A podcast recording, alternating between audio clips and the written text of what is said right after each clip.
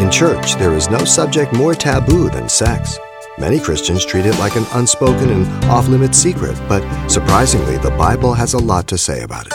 And today, Pastor Xavier Reese discusses the simple truths about the significance of sex in a marriage. The believer is to recognize the appropriateness of sexual relationships in marriage.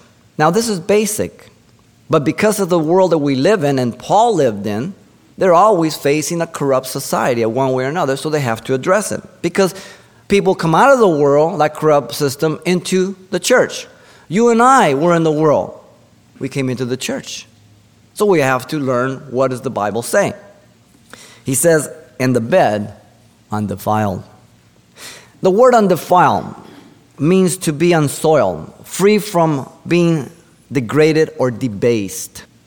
The context of sexual oneness is marriage, not single life. The permission is never allowed for a single person in the scriptures.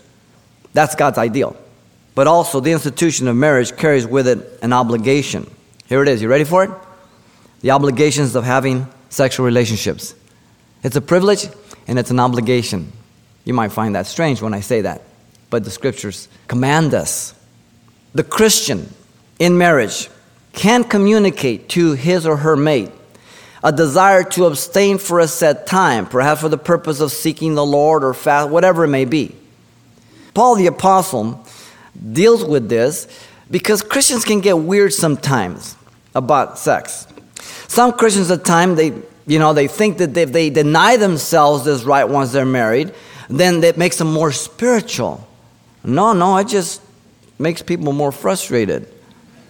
Paul the Apostle, as you know, addresses the Corinthians in 1 Corinthians chapter 7, verse 1 through 6. He says, I would have you to know that a man is not to touch a woman or a woman a man except for their own mate, and that both of you have the equal obligation.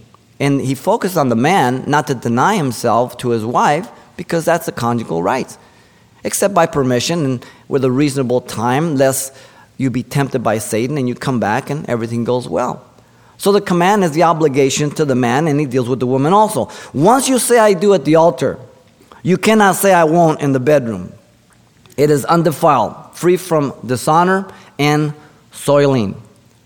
You want to be a nun? None of this, none of that? Do it before you're married, okay? Don't do it while you're married. It's except by consent, and that for a time. You say, hon, I'm going to seek the Lord. I got some things I'm praying for our son, our daughter, or I'm seeking the Lord for this. He says, sure, hon, I'll be praying for you. Anybody who teaches you that marriage is bad or sex is bad in marriage is teaching doctrines of demons. 1 Timothy 4, 1 and 2. Marriage is blessed by God, okay? It's an aesthetic, like if you're going to make you more spiritual. No.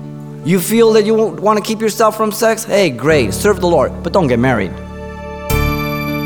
You've been listening to Simple Truths with Pastor Xavier Reese, a daily devotional of the enriching and precious truths found in God's Word. Hear this program again by following the radio listings link at calvarychapelpasadena.com. The studies you hear on Simple Truths are also available on CD. Give us a call at 800-651-8352 for information on how to receive a copy. Or log on to our website for announcements about other ministries at Calvary Chapel Pasadena. It's all at calvarychapelpasadena.com. And join us next time for more Simple Truths.